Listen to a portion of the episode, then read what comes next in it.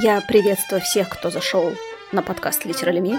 Сегодня вспоминаем одну из самых известных повестей Куприна и пытаемся отделить патологию от великой творческой силы.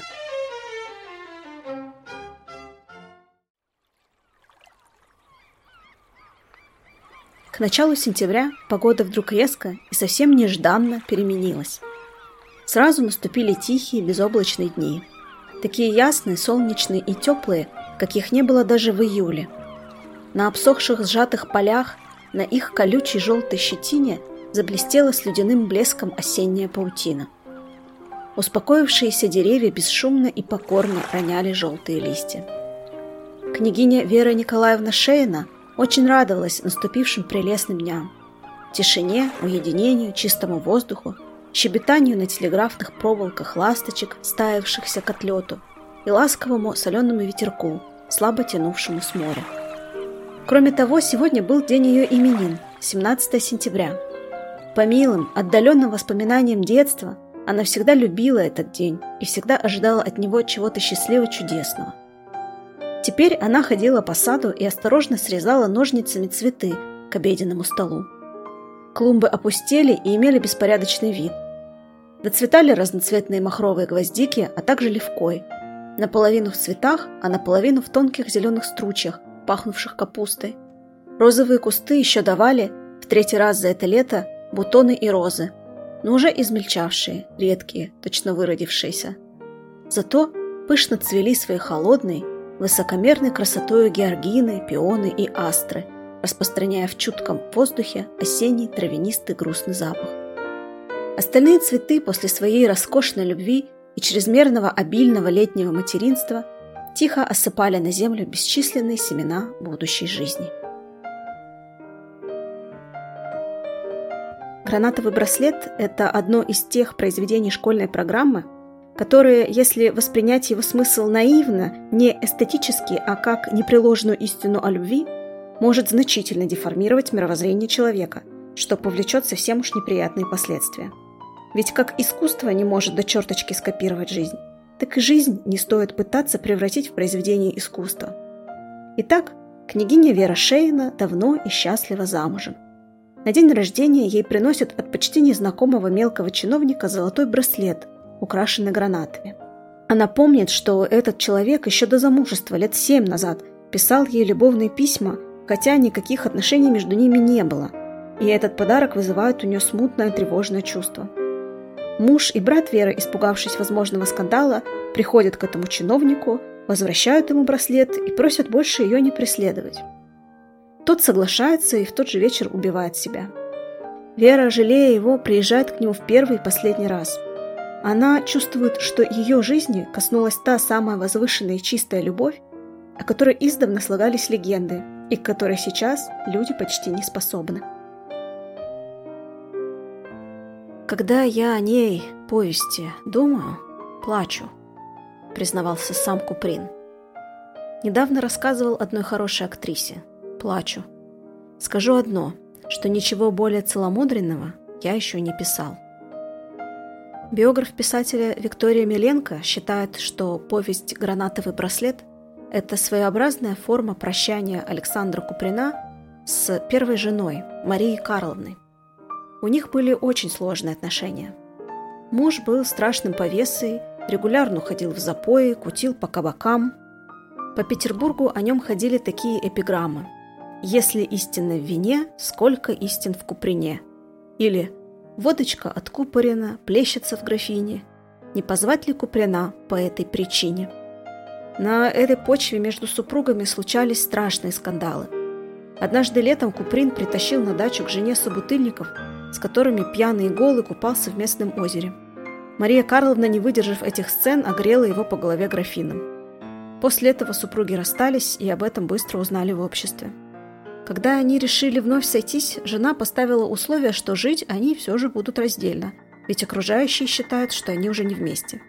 Ночевать, так и быть, Куприну дозволялось дома, но перед этим необходимо было показать супруге порцию написанного нового материала – она, видя литературный талант мужа, всячески манипулировала им для получения нужного результата.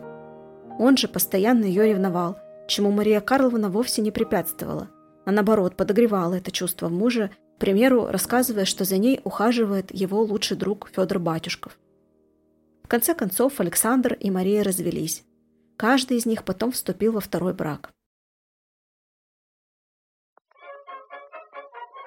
А в 1902 году, едва поженившись, они ездили с визитами к родственникам и друзьям новобрачной. В гостях у ее подруги детства Людмилы Любимовой в девичестве Туган Барановской он знакомится с братом, сестрой и отцом Людмилы, который поначалу и произвел на него самое большое впечатление. Куприн сразу назвал его самой живописной фигурой. Муж Людмилы, Дмитрий Николаевич, весь вечер острил и подшучивал над всеми гостями, а после ужина показал Куприну альбом жены, в котором, среди прочего, были неуклюжие стихи, присланные Людмиле еще в юности неизвестным поклонникам – и проиллюстрированные самим Дмитрием. И вот волшебная минута, на свет является дитя. Моя божественная Лима, это она, это она. После отрывка из письма следует рисунок. Кровать с лежащей на ней под покрывалом фигурой. На следующем листке опять стихотворение. Ее Людмилой нарекли, но для меня осталась Лимой. Сбоку нарисована люлька, а вот еще выдержка из письма. Взирала радостно мамаша, как расцветала дочь ея. И, наконец, заключительные строки. Великолепная нога, явление страсти неземной. Конечно, к всему имеется соответствующий рисунок ноги.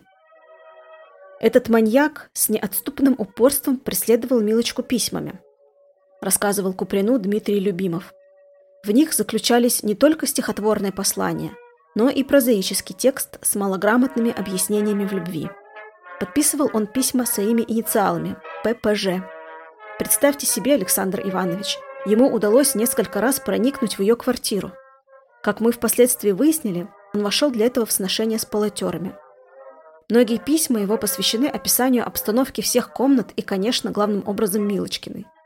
Часто он следовал за ней во время прогулок или когда она посещала своих знакомых. Об этом он также немедленно осведомлял ее в письмах. Когда Милочка второй раз вышла замуж, поток писем временно прекратился. Но уже через несколько месяцев ППЖ вернулся к своему прежнему занятию. В прошлом году, в первый день Пасхи, рано утром горничная принесла Миле письмо и небольшой пакет. В нем оказалась коробочка, в которой на розовой вате лежал олиповатый браслет, толстая позолоченная дутая цепочка, и к ней подвешено было маленькое красное эмалевое яичко с выгравированными словами «Христос воскресе, дорогая Лима, ППЖ. Это выходило уже за рамки приличия. Коля, брат Людмилы, страшно возмутился и потребовал принятия по отношению к ППЖ самых крайних мер. Установить личность этого господина было для меня, конечно, легко. Он оказался мелким почтовым чиновником Петром Петровичем Желтиковым. Жил он в начале Старого Невского в громадном доме барона Фредерикса, в котором сдавались дешевые комнаты и квартиры. В ближайшее воскресенье мы с Колей отправились к нему. По грязной черной лестнице поднялись на пятый этаж. Открыла нам хозяйка квартиры, неопрятная, растрепанная женщина, и указала комнату Желтикова. Убогая обстановка, сам он невзрачный, небольшого роста, страшно растерявшийся, испуганно смотревший на нас. Все это произвело на меня тяжелое впечатление. Я положил на стол коробочку с браслетом и вежливо попросил его впредь не только не посылать моей жене подарков, но и перестать писать ей письма. Тут Коля перебил меня, очень резко сказав, что мы примем меры. Я не дал ему договорить. Убитый вид Желтикова меня обезоруживал. Он ведь так же, как я, любит Милочку, и я не могу сердиться на него. Я счастливый соперник, и мне его жаль. Ведь если бы он был крупным чиновником, а я бедным служащим, может быть, Милочка и полюбила бы его, а не меня. Кто знает. Весь этот рассказ произвел на Куприна неизгладимое впечатление. Александр Иванович отнесся к нему не как к курьезному случаю, а как к истории редкой любви. Но долго писатель вынашивал замысел повести. Только в 1910 году, через три года после расставания с Марией Карловной, незадолго после того, как она второй раз вышла замуж, был написан гранатовый браслет. Людмила и Дмитрий Любимовы стали Верой и Василием Шейными.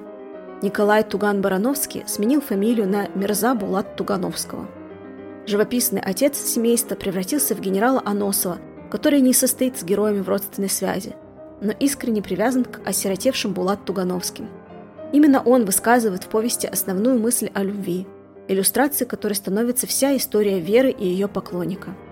что истинная любовь должна быть трагедией, несовместимой с мелочами жизни, что человек уже почти потерял способность любить бескорыстно и беззаветно, а когда такая любовь случается, она никем не ценится.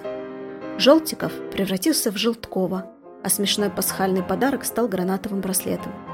Мария Карловна Куприна рассказывала, что это украшение когда-то стало причиной очередной размолвки между супругами. Браслет достался ей по наследству. Со временем на внутренней стороне появились темные пятна. Александр Иванович, желая сделать жене приятное, отнес его ювелиру и попросил свести пятна. А тот, не предупредив заказчика, вызолотил браслет, чего с гранатовыми украшениями не делают. Мария Карловна сердилась, Куприн расстроился. Вспоминала она и другой случай. Муж подарил ей золотые часы, которые ему казались очень красивыми, а она назвала их старушечьими. Вот этот страх, желание порадовать любимую женщину и не угодить ей, отражен в рассказе. Куприн тяжело переживал вторую свадьбу бывшей жены, хотя и сам к тому моменту был давно не одинок и даже имел дочь от второго брака. К тому же примерно в это же время умерла его мама – которая была очень близким и дорогим для Александра Ивановича человеком. Он не мог простить Марии Карловне того, что в этот момент ее не было рядом, ведь его мама очень любила первую невестку, при этом совершенно не воспринимая вторую жену сына, Елизавету, и даже их ребенка. Как болезненны были отношения между Куприным и Марией Карловной, можно судить по строчке письма, отправленного ей в связи с этим событием. «Похоронили маму, а ты не могла приехать, занялась собачьей свадьбой со своим социал-демократом. Возможно, отсюда в гранатовом браслете это постоянное присутствие смерти, неотступные напоминания о ней. К тому же в ноябре 1910 года, когда писатель работал над этой повестью, он и сам чуть не умер. Совершали с другом рекламный полет на аэроплане «Форман» и разбились. Крови было много. Вот и в повести слово «кровь» и «однокоренные» встречаются в 8 раз. Красный цвет и оттенки красного – около 20 раз. Нелепый поклонник Веры со смешной и простой фамилией Желтков, которая словно подчеркивает отсутствие в нем твердого ядра, стержня, казалось бы, не может иметь отношения к таким серьезным материям. Он типичный маленький человек, один из тех, о которых с сочувствием писали Пушкин, Гоголь, Достоевский. К тому же сама история его любви к девушке из высшего круга совсем не уникальна. Она, в сущности, легко укладывается в канву известного романса Доргомышского – на стихи Петра Вейнберга. Он был титулярный советник, она генеральская дочь. Он скромно в любви объяснился, она прогнала его прочь, прогнало его прочь. На первый взгляд все в Желткове вызывает какую-то неловкую жалость. Худой, нервный, очень бледный, с нежным девичьим лицом, с голубыми глазами и упрямым детским подбородком, пушистыми мягкими волосами. Одинокий, никому не интересный, живет он в бедной комнатке в темном углу. Да ему и самому нет никакого дела до окружающего мира. Он пишет Вере. «Случилось так, что меня не интересует в жизни ничто. Ни политика, ни наука, ни философия, ни забота о будущем счастье людей. Для меня вся жизнь заключается только в вас». Увидев ее один раз и совсем ее не зная, он заключает весь свой смысл жизни в ней одной, и его любовь становится оправданием такого существования. Это настоящая рыцарская преданность недоступной прекрасной даме. Она не предполагает взаимности. Чем эта дама недосягаемее, тем чувство возвышения, ведь бытовые проблемы не могут осквернить его. Литературовед Андрей Ранчин отмечает, что отчасти это чувство похоже на мистический эрос, которым живет пушкинский рыцарь бедный, паладин Девы Марии или сервантесовский Дон Кихот. Похоже на любовь героя блоковских стихов о прекрасной даме. Даже возвращенный верой гранатовый браслет Желтков просит по обычаю католиков повесить на изображение Богоматери – и этим как бы вновь ставит их для себя на одну ступень. Но ведь в жизни Веры не все так благополучно, как кажется со стороны. Например, она вынуждена постоянно экономить на себе и на хозяйстве, так как денег у ее мужа, князя Василия, совсем немного, а статус обязывает выглядеть определенным образом. проводить светские вечера, не считаясь с расходами. Также Вере очень хочется иметь детей, но все никак не получается. И она все меньше верит, что эта мечта когда-то осуществится. Поэтому ей горько и больно. Обо всем этом Желтков не знает. Он видит благородную, неприступную, холодную красавицу, и в своем чувстве к ней сам становится значительнее, больше и даже счастливее. В литературоведении по-настоящему трагическим, независимо от жанра, считается произведение, герой которого в каком-то смысле вырастает из заданной ему роли, становится больше назначенных судьбой пределов. Вот Желтков, маленький чиновник. Как писал Рождественский, у него была служба маленькая и маленький очень портфель. Ему на роду написано всю жизнь прожить так, не поднимая головы, заботясь о насущных проблемах, получая маленькую зарплату и тратить ее в соответствии со своими сиюминутными заботами. Другие представители типа маленьких людей, вроде Акакия Башмачкина или Макара Девушкина, при всей своей жалкости и трогательности все же бывают смешны. А вот Желткова любовь к Вере делает особенным. Странным, да, но и удивительным. И он отнюдь не вызывает усмешки. Можно посмеяться над историей незадачливого влюбленного, описанной и иллюстрированной мужем Веры в ее альбоме и рассказанной им же так. В вихре жизненного вальса Вера позабывает своего поклонника и выходит замуж за красивого Васю. Но телеграфист не забывает ее. Вот он переодевается трубочистом и, вымазавшись сажей, проникает в будуар княгини Веры. Следы пяти пальцев и двух губ остались, как видите, повсюду. На коврах, на подушках, на обоях и даже на паркете. Вот он в одежде деревенской бабы поступает на нашу кухню простой судомойкой. Однако излишняя благосклонность повара Луки заставляет его обратиться в бегство. Вот он в сумасшедшем доме, а вот постригся в монахи. Но каждый день неуклонно посылает он Вере страстные письма. И там, где падают на бумагу его слезы, там чернила расплываются кляксами. Тот же Василий Шейн, встретившись с Желтковым лично, проникается к нему сочувствием и глубоким уважением. Те, кто способен понять, преклоняются перед его драгоценным чувством. И здесь не может быть места ревности – но в этом-то несоответствие и трагедия. Нельзя так жить на земле. И Желтков не может так жить. Среди пяти красных гранатов на браслете расположен еще и редкий зеленый. Желтков пишет, что по семейному преданию этот камень дарит женщинам его носящим. Дар предвидения. Мужчин же семьи оберегает от насильственной смерти. Вера возвращает подарок, не принимает такой власти, при этом явно предчувствуя, что произойдет после этого с дарителем. И Желтков убивает себя – ведь Вера и ее родные настаивают, чтобы он оставил ее в покое, а он не может. Чтобы показать Вере, как велика его любовь, он жертвует жизнью, лишь бы не причинять любимой беспокойство, огорчение, тревоги. Конечно, достигает он совершенно противоположной цели. Вера шокирована, растревожена, задета, ей больно. Но это и ей помогает раскрыть в себе новые грани, стать больше себя самой, больше своей судьбы супруги, светской женщины, княгини. Вот что приносит с собой трагическая любовь. Через отчаяние, смерть и слезы – новое понимание жизни. Личность Желткова выходит за предписанные ему свыше рамки судьбы и тем самым помогает Вере переродиться. Рассказ «Гранатовый браслет» выделяется еще и тем, что есть в нем, наверное, самый известный в русской литературе музыкальный экфрасис, то есть словесное описание музыкального произведения искусства. В эпиграфе к повести название второй части второй сонаты Бетховена «Ларго апассионато». Именно эту музыку просит Желтков слушать Веру, если она вспомнит о нем. Он уверяет, что именно в этой сонате проявляет себя сущность его высокой любви к ней.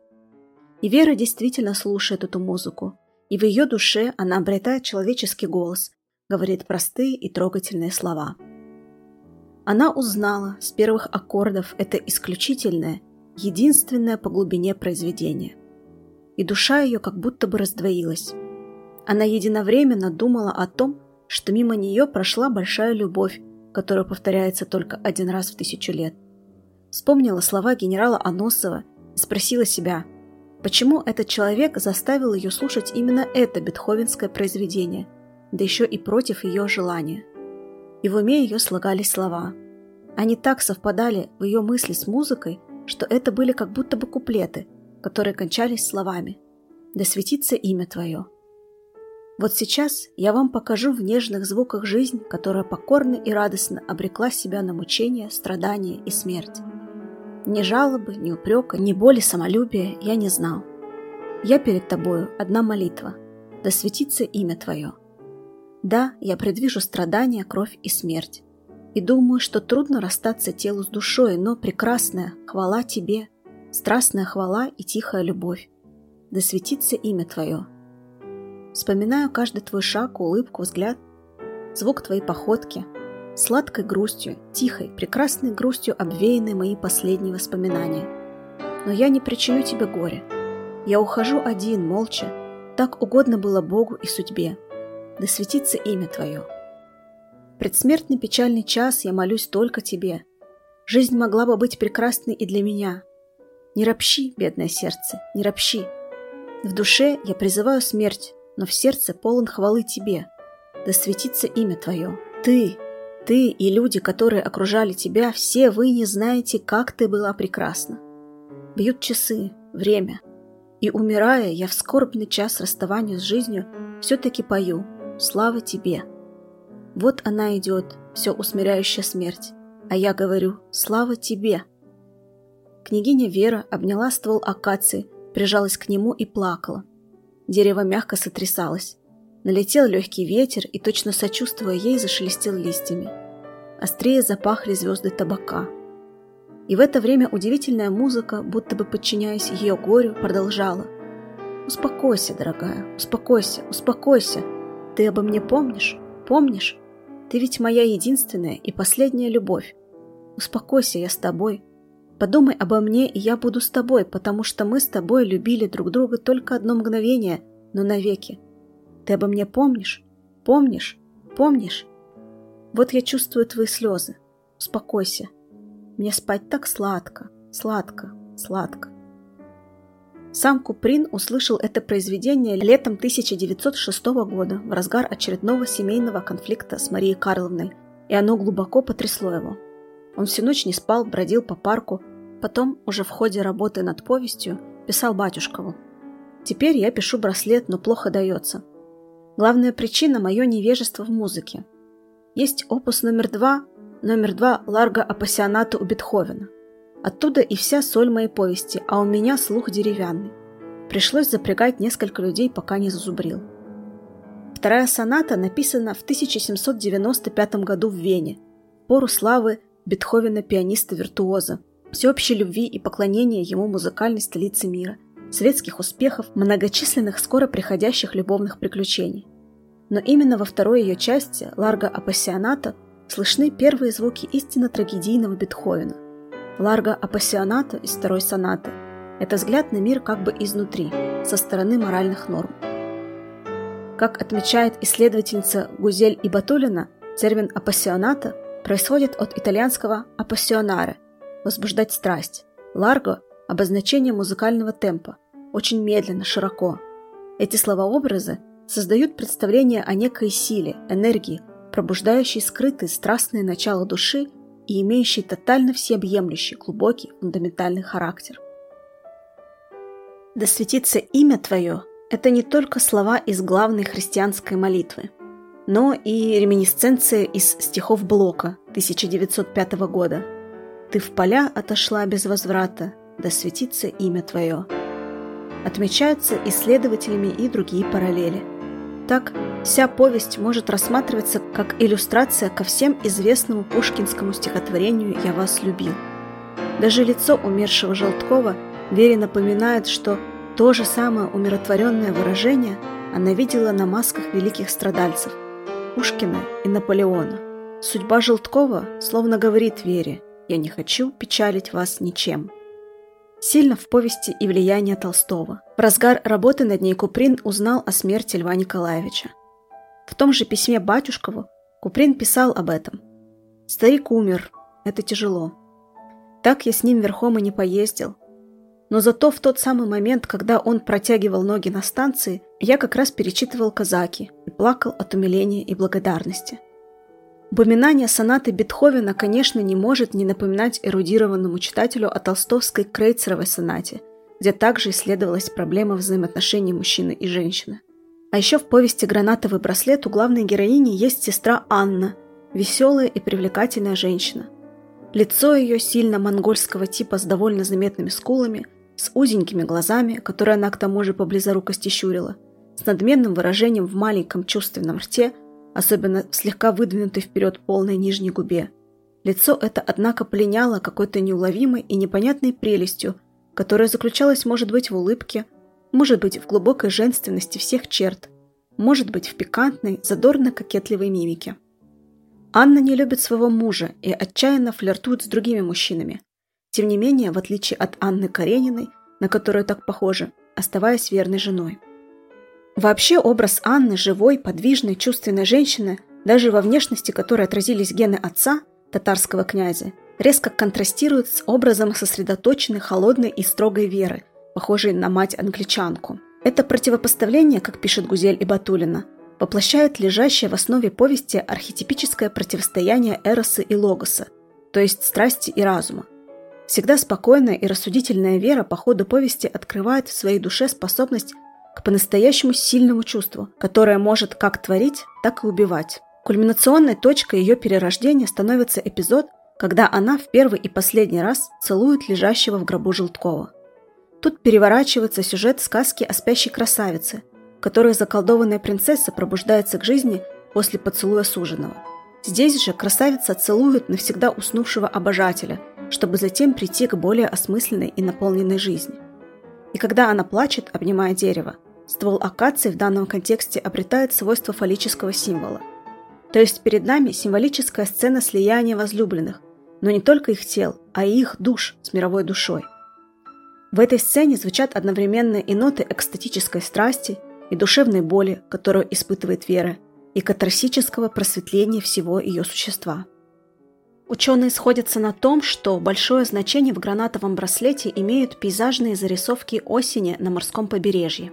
Они и настраивают читателя на печальный и тревожный лад и отражают внутреннее состояние героев. К началу сюжета установилась тихая погода, но до этого долго бушевали бури. Стихия воды также символизирует хаос и эрос. Не зря Вера в начале повести говорит, что ей милее лес, царство Логоса. Там хорошо, просто и безопасно. Вода же слишком подвижная и ненадежная субстанция. Генерал Аносов говорит «Осень. Вот и мне уж пора собираться. Ах, жаль-то как. Только что настали красные денечки. Тут бы жить да жить на берегу моря в тишине, спокойненько». Эти слова из уст старика снова напоминают о неизбежном угасании жизни, о смерти. Однако тихий сентябрь еще щедро на плоды и цветы.